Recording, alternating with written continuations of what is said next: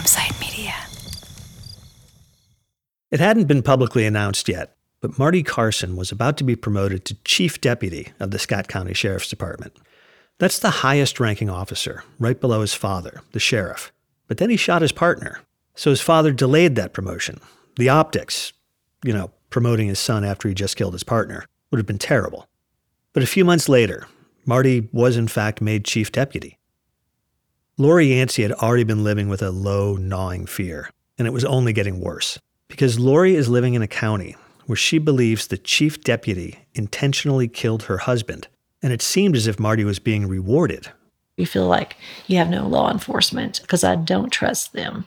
Basically, I just tried, you know, just be careful, watch my back, and you know, just always be aware of my surroundings because I, I knew anything could be possible, what these people might do, or, you know, what was their next step going to be. So I did have a gun here at the house. We had several. So I did feel comfortable, you know, if I needed to use it. I added on a security system here at the house and just always making sure the doors were locked. At that point, I feel like I didn't have anyone, no one to turn to. There was something Lori didn't know yet, which is just as well because it would have frightened her even more. In the weeks before he was killed, John John had been trying to leave the Scott County Sheriff's Department. He never told Lori, but he called the Oneida police chief, Mike Cross, looking for a job. He called him twice. John John had told him that he needed to get away from the sheriff's department.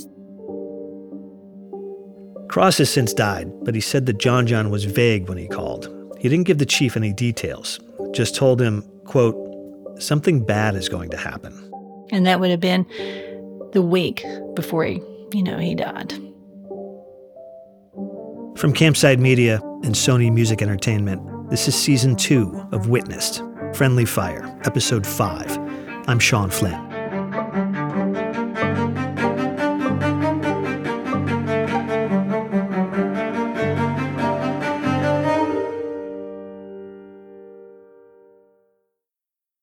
In mid December, a couple of weeks after John John was killed, Lori had a conversation with a man named Arzo Carson. The case wasn't sitting right with him either. Arzo's from Scott County, but he's not related to Marty or the sheriff. He is, however, related to John John. He's his great uncle. But he wasn't just an angry relative or some hopped up conspiracy theorist. He was actually a mentor to John John, because Arzo had a long and distinguished history in law enforcement. He was the elected district attorney general in Scott County until 1979. He left when the governor appointed him to help reform what was then known as the Tennessee Bureau of Criminal Identification. Arzo wrote a lot of the legislation that replaced that agency with an independent one called the Tennessee Bureau of Investigation. Yep, the TBI, the same agency investigating the shooting. He gave the TBI its motto that guilt shall not escape nor innocence suffer and he ran the place until he retired in 1990. The agency's headquarters is in Nashville, and it's named after him. It's the Arzo Carson TBI State Office Building. After John John was shot, the local authorities were keeping Arzo informed about the investigation. This is a big case, a dead officer, and Arzo's got a personal stake in it. So he starts poking around too. We were both feeling that something more was going on and that this was not an accident. Yeah, we both had come to that conclusion. Arzo, you know, was the only person I knew, you know, to go to that, you know, could offer any advice on what to do or, you know, to help or what direction to go to, you know, further investigate and get something done. Arzo tells Lori, get a lawyer. Lori had actually already met with a lawyer, but hiring one is tricky. Scott County is very small. Everyone knows everyone, and that could be a problem for Lori. She ends up finding a country lawyer who practices some distance away and tells him about the inconsistencies, the questions she has. And he agrees to meet with her. We went into the trailer. He was very scared. He was scared to death of this area. I mean, this was a big guy, but absolutely terrified of this place. I almost like could see his hand shaking when we were at the trailer and he was talking to the neighbor. I mean, he was definitely afraid. I get it. Scott County had a reputation. When I first reported this story back in 2008, I was told by a number of people you don't want to go to Scott County and start asking questions. A lot of people we interviewed told us about scary rumors of intimidation, of a boys' club, things we can't begin to verify. Whether any of it was true didn't matter. Nobody wanted to get on the wrong side of the Carsons. The sheriff is often the most powerful person in a small county like Scott. And consider what Lori was asking this lawyer to do. Yeah, go into a rural county with a lot of back roads and places to get lost and accuse a sheriff's deputy, the sheriff's own son, of deliberately killing his partner. If that were true, if a sheriff's deputy could literally get away with murder, well, a lot of lawyers might be afraid to take that case. I knew this wasn't going to work. He would he would not fight these people, and it was going to take someone that wasn't afraid, you know, to go ahead with this case and investigate and find out what's happened. See, Lori wasn't interested in suing for workers' comp, a cash settlement because of a big mistake. She believed a crime had been committed. But when the prosecutor says there is no crime, at least not evidence of one beyond a reasonable doubt, that's that. Those are the rules in criminal court. So she can accept the prosecutor's decision, just let this all go, or she can move this battle to a different arena with a different set of rules. If the prosecutor won't take Marty to court, Lori will. She'll sue him. She'll take her case to a civil jury, let them sort through the evidence. Lori was scared, just like that lawyer she called. She'd be going up against the community that raised her. She was declaring war, and she needed a wartime lawyer. She found the perfect one Herb Moncier. He's a super famous, hardcore criminal defense lawyer. Everybody in Knoxville knows Herb Moncier. This is Ben Barton, a law professor at the University of Tennessee in Knoxville. I talked to Herb years ago. He wasn't feeling up to an interview this time, but Barton has it covered. Barton used to practice, and he clerked for a federal judge, and he represented indigent clients for a dozen years. He also knows a lot about Herb because every lawyer in the area knows a lot about Herb. He's one of the few lawyers in all of East Tennessee who will bring this kind of claim. Um, you can imagine if you're a lawyer and you're in the business of suing police departments or jails or other government entities in Tennessee, you're going to be persona non grata. And Herb, his entire career has been persona non grata with those folks, but very much grata with the, with criminal defendants. There's a joke in Knoxville. Uh, if someone says, "Well, if you have a, a, a, criminal charge, who's the lawyer should you should hire?" and they say, oh, "You're not asking the right question. The question is, am I guilty or innocent?" Because if I'm guilty, I want Herb Moncier because he's going to put them through the ringer. he's going to make their lives a living hell, and I mean that as praise.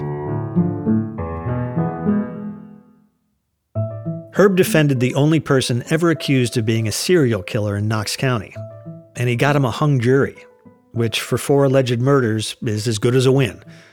The guy went to prison for rape, though. Herb sued the Knox County Commission for violating open meeting laws, and he would eventually go after the law that let the TBI keep all of its records secret. Lori needs Herb. I remember the first time meeting him, going to his office in Knoxville downtown. She takes an elevator up and meets this big, garrulous man with a flop of gray hair. Herb is very successful, drove a Jaguar, but he often looks kind of rumpled, as if he's too busy to notice that his suit needs pressing. He's loud, he's very talkative. Um, he's just kind of tells you how it is, uh, doesn't sugarcoat anything, and it kind of just lets you know how he thinks this is going to happen.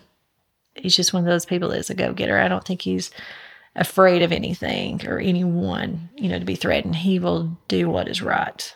Like he's a bulldog, he's a motion filer, he's a scorched earth guy. And so th- once you're already in that category, right? That's his brand. That's that's how he gets business. Then this is right in line with that. Um, so this is a perfect case for him. It wasn't going to be easy. We would have to sue civilly. It's basically a tort case, and tort's a fancy word for wanting money for an injury. The typical tort case is like a slip and fall. This is a really special type of tort case because what you're claiming is a constitutional violation by a government actor. So you're suing a government actor and saying they took away your constitutional rights. Now, this one's not super complicated. Like another officer shot him. So that he's like, you know, he, he, murdered me. He didn't shoot me by mistake. He actually murdered me. So that's definitely a taking of life, liberty, and property there. This is basically a civil murder case. Yes. Yes. But that's different than murder, murder, which is a criminal offense. A state criminal case is beyond a reasonable doubt, and the neutral position, the beginning position, is innocent until proven guilty. You've got a high burden of proof on the prosecution. The rules of evidence are much tighter, much harder to get through in a criminal case. In a civil case, it's not like anything goes, it is a little bit looser on that. Basically, they state their theory of the case, and their theory is that this officer operating as an officer of the Scott County Sheriff's Office, shot and murdered this other officer purposefully. They don't they don't actually have to prove one or the other. You just have to get to preponderance of the evidence, meaning it's more likely than not. And when I teach it in class, I say it's the 51%, basically. It's just a hair closer to true than not true. On balance, you think that it's more likely than not. Think of it like a scale. On one side, you've got he shot him on purpose. On the other is total accident. After all the evidence is in, after all the testimony, a jury looking at that scale has to see it tip just a tiny bit to one side or the other.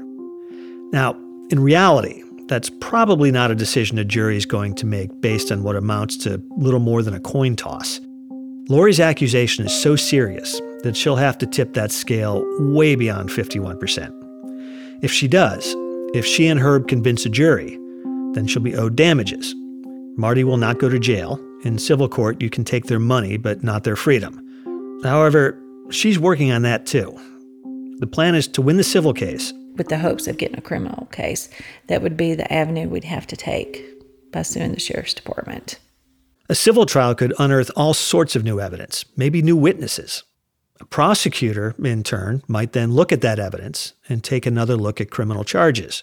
But first, Herb's got to win her civil case.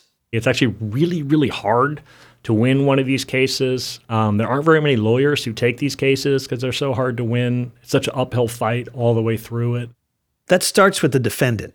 He's a police officer, and the police are really hard to sue because they have what's called qualified immunity. What that means is they can't be sued simply for making a mistake even a fatal one. And courts have interpreted what counts as a mistake very broadly, pretty much anything short of intentional evil. That's a really gigantic shield.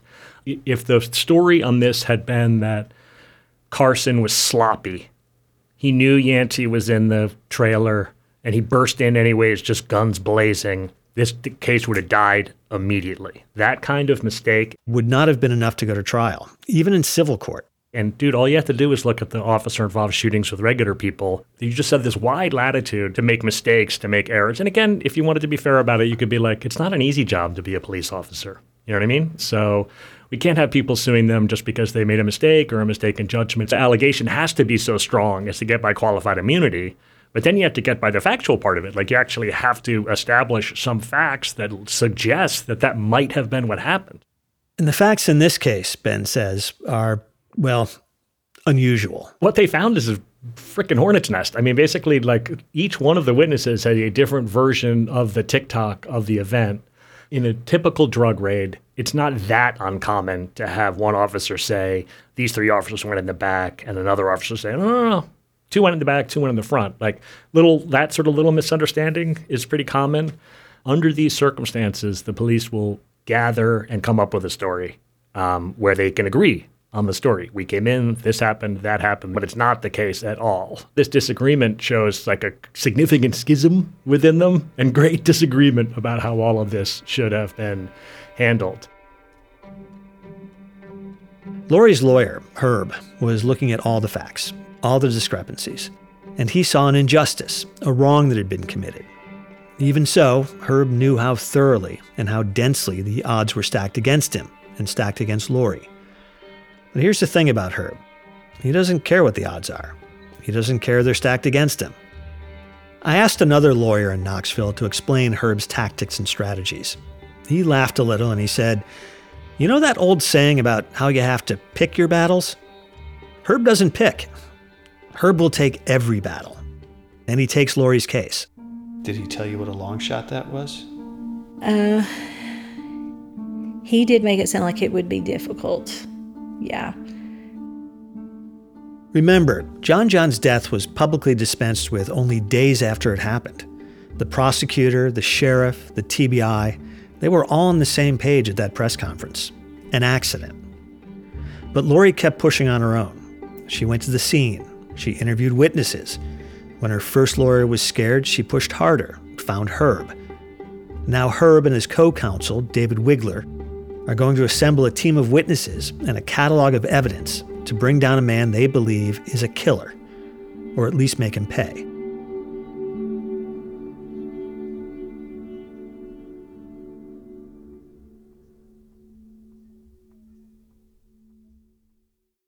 I'm Samantha Cole, host of the new season of Understood, the Pornhub Empire. Over the course of four episodes, I'll tell you how a horny YouTube knockoff in Canada came to dominate the porn world, only to shatter their cheeky reputation in a massive scandal.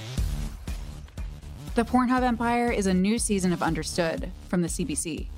Available now wherever you get your podcasts.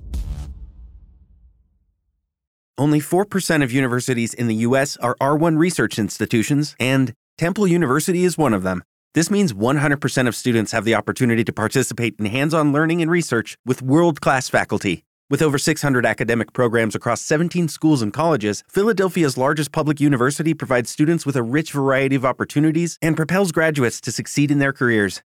Temple University. Schedule a campus tour today at admissions.temple.edu/visit. Once John John is shot, the clock starts ticking, meaning the statute of limitations begins to run. Lori had one year from the time of John John's death to file any civil action, but filing is just the first step in a long process. Justice can grind along very slowly. That first step, though, is the biggest one. It's when Lori announces that she's going to fight, and with a lot of people.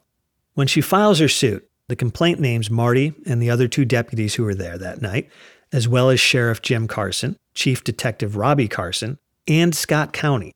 She includes all of those people and the county because she's alleging that they had all conspired to cover up the fact that Marty murdered John John. An allegation, by the way, that they all denied. It's scary making those accusations, making them official. Lori filed her suit on November 22, 2004, six days before the one year anniversary of John John's death. It was really a very odd day because I, I, I may have been paranoid, but I felt like we were being followed. I just felt like everywhere we went, we saw Scott County Sheriff's Department, which is Carson's, were still in office at that time. So that's really when everyone found out that I was going to sue the Sheriff's Department because I didn't discuss that with anybody. I didn't really want the Sheriff's Department thinking I was suspecting them because I was really just more worried of what they might do to me and my sons here. I just, you know, I really wasn't telling a lot to people, just kind of keeping quiet.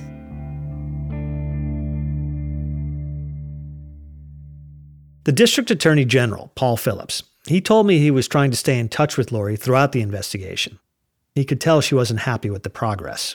I was frustrated because I kept telling the officers who were investigating, specifically Robbie Carson, to let Lori know that if she wanted to come to the office, we'd go over where we were with the investigation. Or I would come to her office and do that. And I kept not hearing from her. So I went to the hospital where she works, and she was very gracious, took time to talk to me for a few minutes, and I just said, I, you know, if you want to come and us go over this investigation, I have the TBI there, and we, I think, agreed on a date, and then I was contacted by an attorney, and I think we had a date that they were going to come, and then he later called back and said, well, Lori's not sure what she wants to do. And then the next thing I knew, um, the lawsuit has been had been filed. Here's how Lori remembers it. I did meet with Paul Phillips. He actually came to the emergency room on the day that I was working, and it wasn't a long conversation. He asked me, you know, if I had any questions. I don't think, you know, he gave me a lot of information or anything like that. Phillips says the investigation remained open even after Lori filed her suit, and that eventually he exhausted all of his options. Before the federal trial, The trial for Lori's case. I asked the federal government to review the case. And the reason I did that, and we had shared with them our file. Um, but the reason I did that is because I knew that the family was dissatisfied with our review of the evidence. And at that time, the U.S. Attorney declined to, to review the case. Lori will have almost three years to keep building her case. Her lawyers will take depositions, which is where some of the interview tape from Nikki and Marty you've already heard came from. And she'll learn new facts. That's when she'll learn things like John John was trying to leave the sheriff's department, that he thought something bad was going to happen. And her lawyers will hire experts to study all those facts and offer some perspective, like this guy. My name's Richard Culia. I'm a retired FBI special agent. Culia retired in 2004 after 32 years with the FBI. Then he went to work as a private investigator. But his history with the FBI, in addition to being very long, is also very relevant. He was a firearms instructor. He taught new recruits how to use weapons. He taught agents in the Washington field office and the Knoxville office, and the agents who protect dignitaries and high ranking officials. He's also an expert in tactics, especially high risk tactics, or HRT. Not just how to use a gun, but when. And how firing a weapon in a life or death situation is so different, physically and emotionally, than being a deadeye at the range. And so I've taught SWAT and HRT and, and all the firearms uh, that new agents get, well, since 1983. And there's one more thing. I wrote a, a a book uh, while I was at the FBI Academy called High Risk Encounter Techniques, which is um, given to every special agent that goes through the FBI Academy. That's the guy Herb and Lori hired to take another look. He starts with the mobile home where it happened.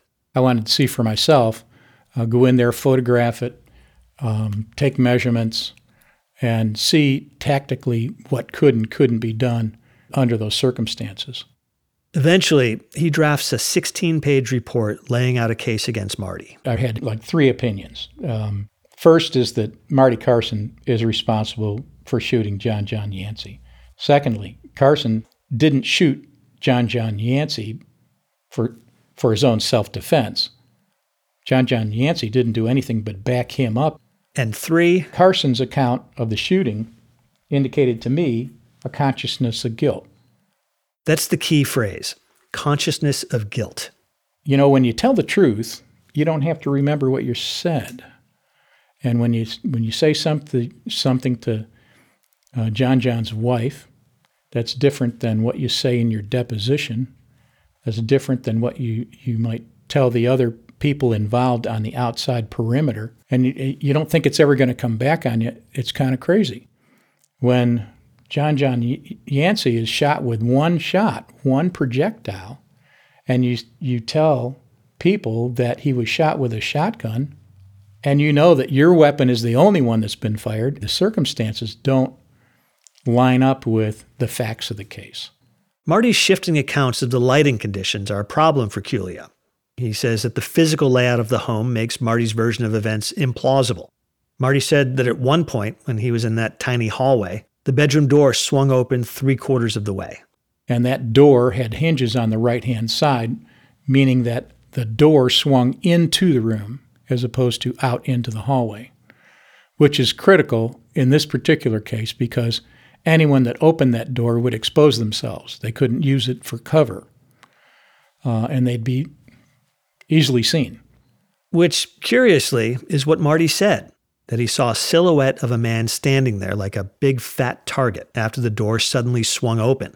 But that man would have had to pull the door into the room to get it open, and then sort of step around it. At that point, he would have been close enough for Marty to grab. Culia's fundamental problem, though, is that Marty's story just doesn't make sense, at least not for a law enforcement officer with even minimal training. Like the idea that he would tell other deputies to stay out. If he if he were to say, "Well, don't come in. He has a shotgun. Where does it go from there? I mean, what, what's he going to do? Um, is he going to handle it himself? John John's there. He's got two other deputies there. You know, if he if if he was of the mindset it's too dangerous in here, he should have left and said, "Okay, guys, surround the trailer, set up a perimeter. We're going to call him out, and one way or the other, he's going to come out. But we're not going to get anybody shot here. There's another issue. After John John is shot, Carson said that he holsters his weapon and gives aid to John John in the hallway. Well, that just does not make any sense. Turning his back on on someone who who allegedly just shot his partner with a shotgun. Carson uh, admitted also that he fled the residence after the shooting and says um, he was not trained to stay with an officer who's down. That's incredible. You never leave an officer that's down. Um, you, you just can't do it. But what if Marty was in a fight or flight panic? If his amygdala had hijacked his brain? We teach a lot of this in the FBI Academy. If your life is threatened, and I mean really threatened, like this would be a, a serious threat, you get tunnel vision, you get tunnel hearing. You can't take your eyes off that threat. No matter what happens, people could be doing anything in back of you and you don't know it because you you don't have time for that. You're in the survival mode. One of the things that happens also when you're in the fight or flight response is that you lose fine motor skills. And what is it that we need to shoot effectively is fine motor skills. Most people in law enforcement that get into a gunfight, if you ask them, how many rounds did I fire? That's part of that fight or flight syndrome. You're pulling the trigger, you're trying to save your life, you're not shooting accurately. In other words, most people in a live or die situation will keep pulling the trigger. They'll fire wildly and not remember how many shots they got off. Marty? One shot. He wasn't even worried about it. He holsters his weapon, turns his back on the door that supposedly had the threat. If we put everything in the best possible light, is there a chance that Marty was just dangerously incompetent? No. Uh, he was dangerously incompetent, but that's not the only thing. The final issue for Culia, and it's a big one, is John John's gun propped up behind the toilet. The investigators have never been able to explain that, other than assuming it flew out of John John's hand and into the bathroom. Then it made a 90 degree turn and slid a couple of feet before improbably coming to rest against the wall, balanced on the barrel and the butt. There's only one way that it could have gotten there.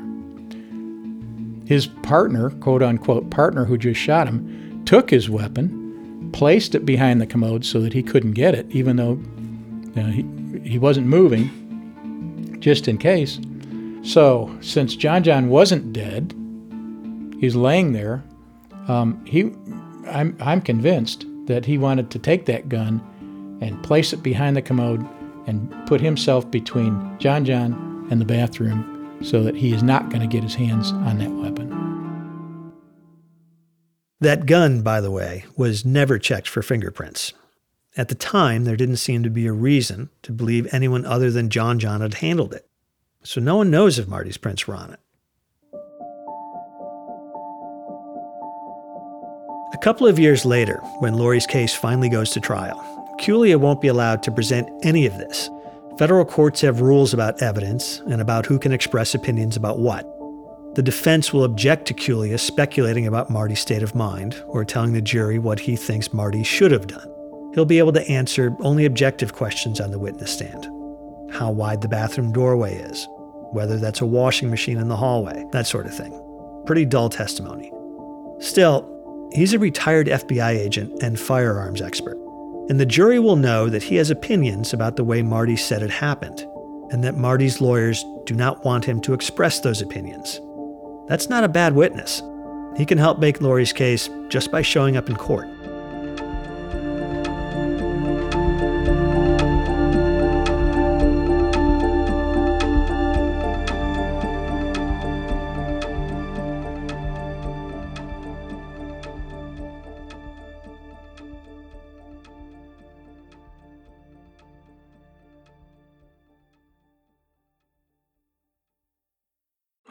Looking for a smoking gun, I can absolutely guarantee you, you will not find it. In October 2001, a series of letters filled with a deadly powder called anthrax were dropped into the U.S. mail system.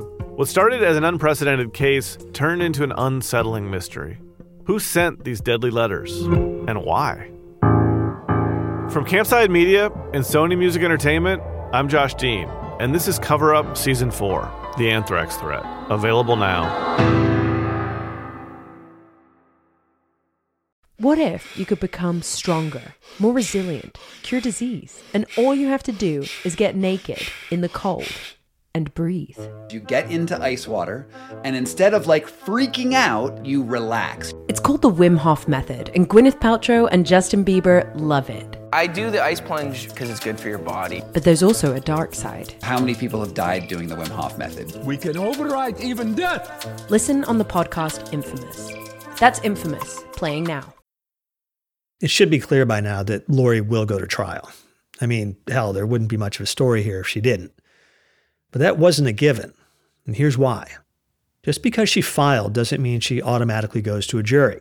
She's first got to convince a judge that her case has merit, that it's not just some legal Hail Mary. Lori's case was assigned to a judge named Thomas Varlan. Judge Varlan is not a person who is easy to convince that the state, meaning the government, has done something wrong. UT law professor Ben Barton again. No surprise, he knows this guy too. He's a tremendous judge. I know him personally. He's super smart. He's hardworking. He's great. He's a George W. Bush appointee. He's a law and order guy, top to bottom, all the way through it. Um, so it's a hike. It's an uphill battle to make it out of his court and to a jury on a claim against a police officer for murder.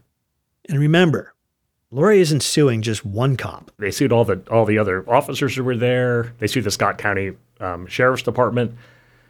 That's a lot to ask Judge Varlan to believe that all of these people operated together to murder our guy Yancey. And he didn't actually find that. He didn't find that because everyone Lori sued, the officers, the county, filed for summary judgment. It's very common in civil suits. They want Judge Varlin to say Lori's case is so thin, so lacking in merit, that it should just be dismissed outright. As it turns out, a little more than a month before the trial opens, that's exactly what Varlan finds, for most of them. I mean, all the other officers get dismissed, Scott County gets dismissed, and then we're just stuck with the case against Carson. Now Lori's left suing only Marty Carson. For Judge Varlan, they were like, we're asking you to say that it's at least plausible that this thing was not a mistake, that it was done on purpose. He does find that there's enough of a dispute of fact that they can go forward on a trial against Carson. And just that alone, that's a crazy finding. Maybe, in fact, too out there for a jury. It's not a Washington, D.C. jury, you know what I mean? It's not a jury that's suspicious of police power or suspicious of the government. East Tennesseans aren't exactly squishy when it comes to supporting the local police. Drive through some of the small towns and you might even see it spelled out explicitly. Like when we're doing some reporting in Jamestown, the next county over. There's a big sign at the main crossroads We respect the police. Trying to convince a jury that deputies are killing each other could be a big lift. Maybe even a bigger lift for Lori. She's never wavered on her fundamental belief that Marty meant to kill John John but she wasn't entirely sure why Marty would want him dead. You're missing that one important thing the motive. Yeah. That's something the jurors are going to want to know. The only theory Lori has, and she's not the only one who has it, is that John John was going to be a threat to the Carson family's power. He wasn't happy with the way the things were ran at the sheriff's department. He wanted to see things done right and, you know, be able to get a better control on the drug situation in this county. You know, John John had planned on running for sheriff. John John was planning to run against Marty's dad. When I talked to Herb and we were discussing, you know, what possible reasons could they have had, you know, wanting John John out of the picture, out of the way. And that's the only thing I knew could possibly be at that time was him going to run for sheriff, which that was still going to be, I think, maybe two years away. So, you know, he had already made his plans that he was going to run. He hadn't officially announced that, but he had told me that he had planned on running for sheriff on the next election. And a lot of people we talked to agreed that John John's potential campaign would have been a threat to Sheriff Jim Carson. I believe that that deputy would have uh, become sheriff eventually. I don't want to be talking out of turn, but John John would have been elected. He was that well liked. Is this it? The reason? The motive Lori's been searching for? It's all she has to go with. And in any case, Jim Carson does lose the next time he runs. What was your platform? A professional change. That, by implication, suggested that that the sheriff's department wasn't professional. No, no. Next time on Friendly Fire. When the Carsons lose power, people talk. There were things about that incident that was handled properly and things that were not. Jim Carson was unbeatable until that happened. He calls me Miss Yancey. He goes, You've got this all wrong.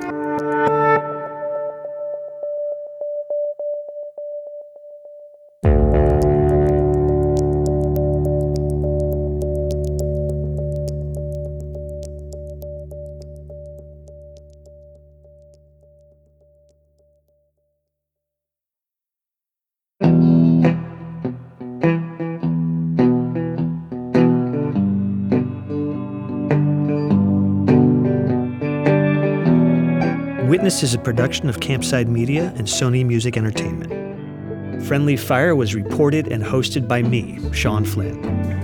Lindsay Kilbride is the senior producer, and Callie Hitchcock is the associate producer. The story editor is Daniel Riley. The series was sound designed by Shani Aviram, with mixing by Ewen Lytramuin. This episode was fact checked by Alex Yablon. The theme song is Buoy by Shook Twins. A special thanks to our operations team Amanda Brown, Doug Slaywin, Aaliyah Papes, and Allison Haney. Campside Media's executive producers are Josh Dean, Vanessa Grigoriadis, Adam Hoff, and Matt Scher.